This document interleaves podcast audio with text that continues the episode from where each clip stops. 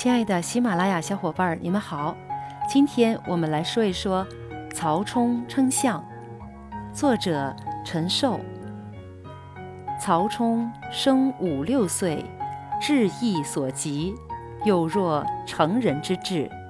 时孙权曾制巨象，太祖欲知其斤重，访之群下，贤莫能出其里。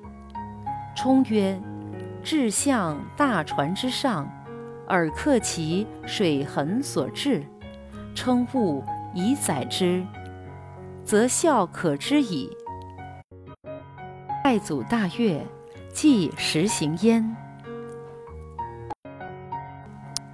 这篇文章的意思是，曹操的儿子曹冲长到五六岁的时候，知识和判断能力所达到的程度，可以比得上成人。